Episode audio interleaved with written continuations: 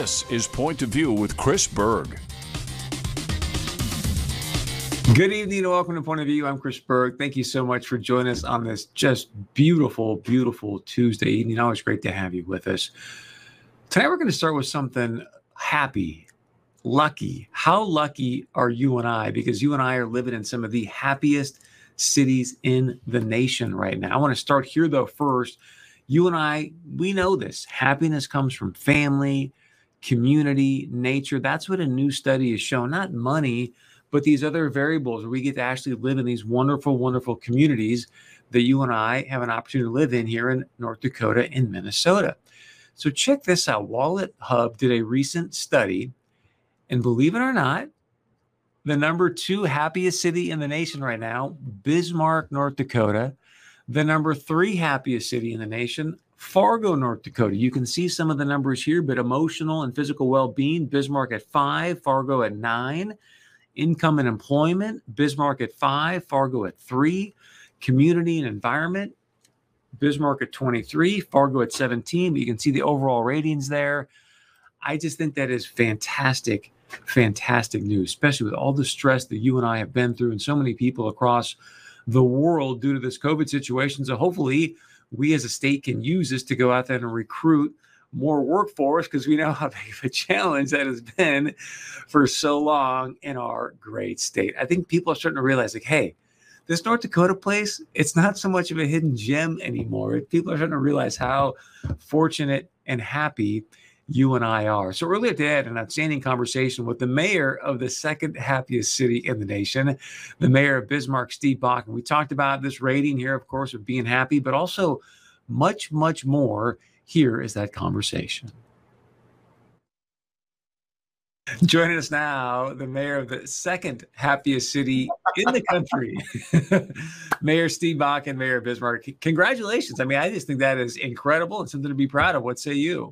Well, I, am the happiest mayor in the country, so um, I, I, think it's uh, uh, I'm lucky to be the mayor of Bismarck, and uh, we've got a lot going for us. So uh, the opportunities that we have within the community, um, the business side, what we've got factoring in from uh, unemployment, from uh, recreational opportunities, you know, it all plays together. Um, affordability to make the residents of Bismarck very happy. So kind of give me an idea. I mean, what you what you you mentioned some of the things, but what do you really attribute it to? And are you going to send this to Dr. Birx? Remember, Dr. Birx was like, "Hey, people in Bismarck are the most non-compliant people out there," and and I don't know, is, that, is the freedom part of it too, or what? It is. You know, there's a little different uh, mentality when you get out west, and uh, you know, and we're central to Western North Dakota, and there is a different mentality that goes with that, and it is uh, an expression of your own personal freedoms, your own personal rights, and the ability of government not to infringe on those. Um, that plays into the happiness, and I, I, I think you saw uh, something else I'd uh, sent you. Um, we're the fittest city in the state of North Dakota as well, and that plays into that happiness part too, with uh, some of the things I'm trying to uh, move forward with development of our waterfront and those different opportunities for the not only the community but for the entire state of North Dakota to come visit Bismarck. So Fargo came in at number three. You have any tips for us? Uh, keep working and, and, and clean up your river. hey, I grew up on that river, so I uh, know, I know. We're, we're, having some fun here. We're going to talk about some other cities in North Dakota as well in a moment. But I do want to touch on this. I mentioned Dr. Birx somewhat in jest, but we are coming up on this one year anniversary of the COVID situation. Just kind of your analysis on how Bismarck got through this. I think one of the things that's fascinating. I talked to some friends that go out to Bismarck and watch some, you know, high school basketball games for family. I'm like Berg, I go out there and the only people wearing masks when we get in the gym are people from Fargo. Everyone else there is not wearing masks. So just your assessment of the last year with COVID in Bismarck. You know, we got hit first, and it was because of uh, some residents that came back from uh, Baltimore for uh, an event that they were out there, and, and we got hit a little bit earlier than everybody else. So we were probably two, three weeks ahead of the curve in the rest of the state. And very early on, we made some of those decisions to focus focus on doing the right thing in the right situation. That was going to be our focus, um, and and try to rely on residents to to do the right thing in the right situation. You know those personal freedoms. Uh, when you have an opportunity to go out in public, but you may be a little under the weather, maybe you were in a compromised position, maybe you did some traveling, then don't go.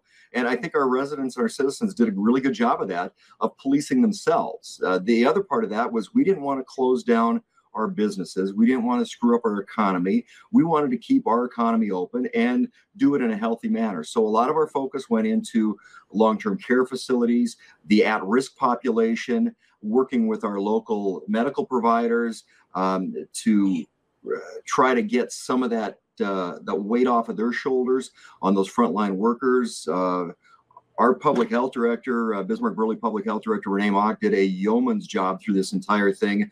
Uh, I, I, cannot give her enough credit on how she understood that while we do have to figure out how to na- navigate through this, uh, the cure couldn't be worse than the disease. We, we had to have a, a, semblance of our economy moving forward uh, because on the backside of this, and I'm still very concerned about the educational piece and mental health and addiction issues and everything else that we don't know how, how that's going to look a year or two down the road. Thank you for bringing that up. So, what's your strategy to help uh, mitigate the mental health challenges that so many cities and states are facing right now because of COVID? The biggest thing, we tried to do this all the way through. Uh, it wasn't a well, here's the the pill at the end of the end of the day to cure it all. What we tried to do was try to keep normalcy in people's lives try to keep businesses open at least in some modicum that was familiar. Um, you know trying to I, I worked with bismarck public school district trying to keep uh, some semblance of normalcy normalcy for the kids. Um, and that I, I think that's where we did a fairly good job with this was trying to keep that that levelness through the entire thing. And we're not out of this yet.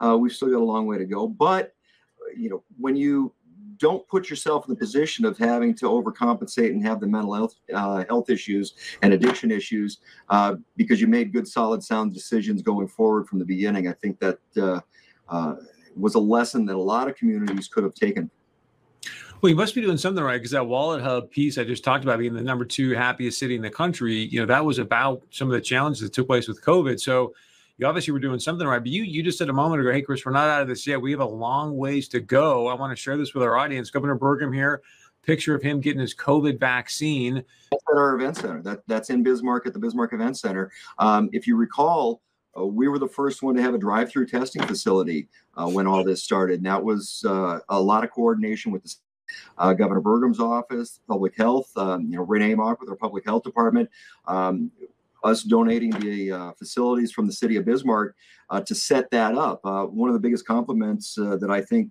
our staff and myself received was from General Dohrmann in that as they were traveling around the state trying to help facilitate some of these testing events, uh, they were hands off with us.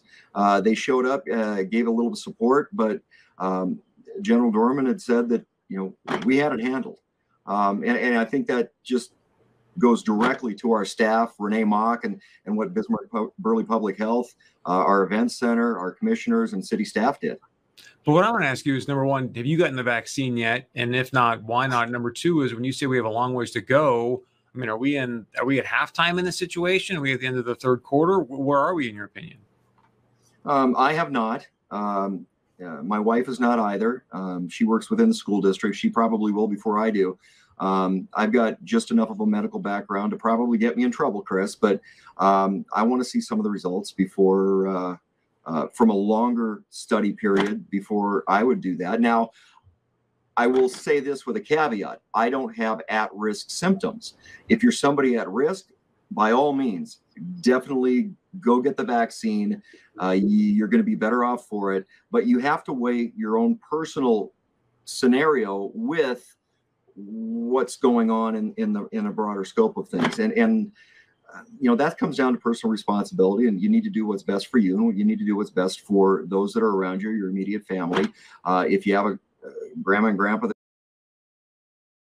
probably going to make the choice to go get uh, a vaccine.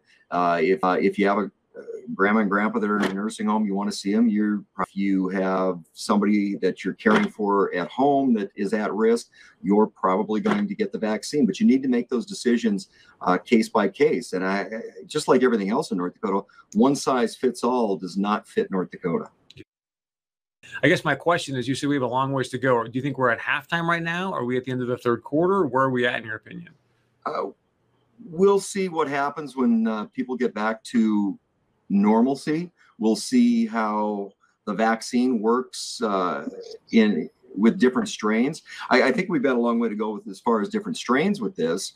Um, you know, is, is this a scenario that's going to wind up that we eventually hear that well you got to get a vaccine every year because it's like whichever strain of flu comes around is it whichever strain of covid is prevalent uh, until they have a, a vaccine that covers them all and i don't think we have that yet or at least the studies haven't been out there long enough the, to support that that's the case. Got it. I want to ask you about this. Um, Senator Hoeven actually just sent a letter today to the Office of Management and Budget. Um, there's a situation now where they're looking to change some numbers regarding metropolitan statistical areas. Kind of coach us up on that, if you will. But why does that matter to Bismarck? And he also mentions Grand Forks and Minot uh, in his letter here to the OMB. Well, I, I made uh, our congressional delegation aware of this as soon as I was made aware of it about uh, probably about a month and a half ago. Um, Minot had put a letter out. I had reached out to Mayor Bochenski up in Grand Forks to make sure that he was aware of this as well. Um, Bismarck is in a position where we're we're going to be close. We, we, may or may not, but I, I, have a feeling we will meet that hundred thousand threshold for MSA. Um, Grand Forks and Minot, which currently reach the fifty thousand threshold for their MSA, um, they're they're out of the water. Um, and where it's important is they say that they don't, but there's a lot of federal funding and a lot of other statistical data that is tied to that number. So if you're a microtropolis versus a larger metro area, an urban area, uh, by the definition. It previously was 50,000. They want to move it to 100,000. What that does is that is a shot across the bow for rural America and rural states uh, because you're going to put that federal funding that goes into CDBG, uh, block grant funding, uh, public transit, all kinds of numbers that generate federal revenue for different programs, whether it's housing, um, all of that. You're going to push that to urban areas, and you're going to wind up in, with states like North Dakota, South Dakota, Nebraska, um, that have one community that gets federal funding in that regard rather than spreading it out to communities that can utilize it out to communities that can utilize it so um, and so you're going to drive eventually population that way if that's uh, um, if you're following the funding and some of the things that those communities can offset so just for clarity, they're, they're looking to move the number from 50,000 where it has been up to 100,000. And if you don't meet the 100,000 threshold, 70 years. Well, let me let me finish. If you don't meet the hundred thousand threshold, then what you're saying is that like Grand Forks, Minot's not going to get the federal funding. Right. In, in our case in Bismarck, we could lose three and a half to four million dollars a year in federal funding, wow. and that CBG block grant funding, transit, uh, a lot of different programs. You know that could affect our airport. There's a lot of areas that it affects if you don't have that designation. So going from fifty thousand to a hundred thousand in rural states like North Dakota is really a big deal.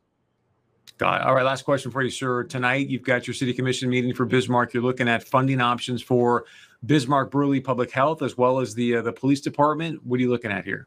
Um, so our Bismarck Burleigh Public Health building was just purchased by uh, a local university last year. Uh, they're in a leasing position right now, and then we get into COVID and, and uh, really got a handle on what we need for space for that building. Um, we're trying to figure out right now if there is a facility within the community that we can acquire for the needs of uh, Bismarck Burleigh Public Health. Um, one of the other thing, you know, one of those things is the ability to have a drive-through facility because I think we all saw how important that was with COVID on the testing side, with the vaccine side. Uh, we're going to need that that space. Um, the other part that we're dealing with in, in Bismarck is we're growing and we are a quickly growing community. We've outgrown our police building, uh, that facility. So uh, we're in the process right now trying to figure out if we can move um, the police department to either a different location or greenfield a project for them. Uh, if we were to move them rather than try to expand a, a piece of property that has constraints, um, then we could move Bismarck Burleigh Public Health into that facility with a minimal uh, rehab. Um, we're trying to figure out right now what is in the best interest of, of the taxpayers in Bismarck. And, and we're going to do this in a fashion that makes the most economic sense, not only for today, but for the long term growth of the community. Good. Very, very important decision. We will continue to watch it. And uh, thank you for giving us some time since you're now the mayor of the second happiest city in the country. We appreciate it, sir. First next year. hey, I hope you get it. I hope you get it. I think it was Fremont, California was number one. So you know you got to in California unless you live in a little bit more freedom apparently in Bismarck, and then maybe maybe you'll get it. So, uh, Mayor, great job. We appreciate the time, sir.